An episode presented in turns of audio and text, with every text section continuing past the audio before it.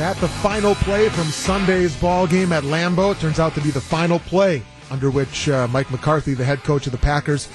Joining us now live is the voice of the Green Bay Packers. It is Wayne Larrivee. And, and uh, Wayne, you know, it's interesting listening to everything that was said yesterday up at the podium and by the players in the locker room. Uh, maybe it's naive, but if, if, if Crosby hits that field goal and they go on and win in overtime, Mike McCarthy is likely still the coach right now as we talk. What's your reaction to everything that has unfolded in the last thirty-six hours or so?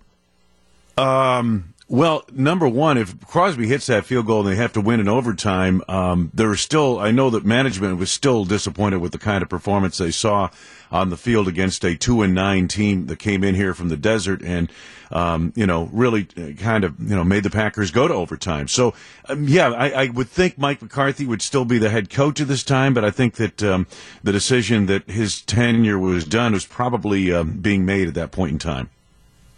Wayne, turning the page, in your opinion, what kind of qualities do you think the Packers should look for in their new coach?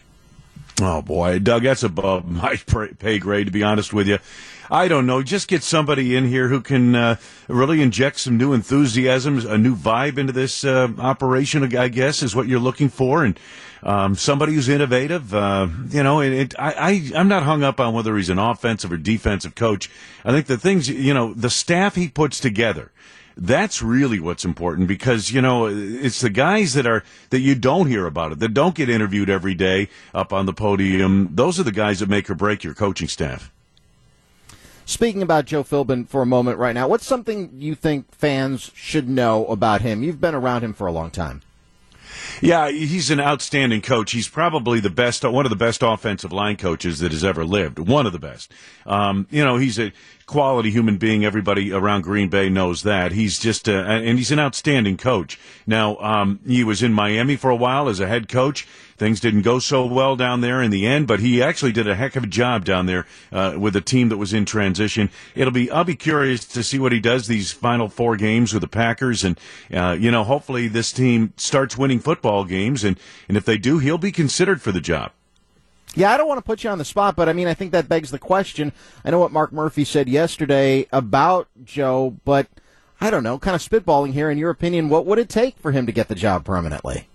I don't know. I mean, I think it's not just wins and losses. It's how the team reacts and how they play and, and that type of thing. I think that's what's important. Let's turn our attention to the players now between the lines. Wayne, as as we look at these final four games, they're mathematically alive for, for the division yet. And I know the, the numbers say it's going to be tough. But nevertheless, players, I think, have to play better. What's number one on that list, on that to-do list, when you look in between the lines heading into Sunday?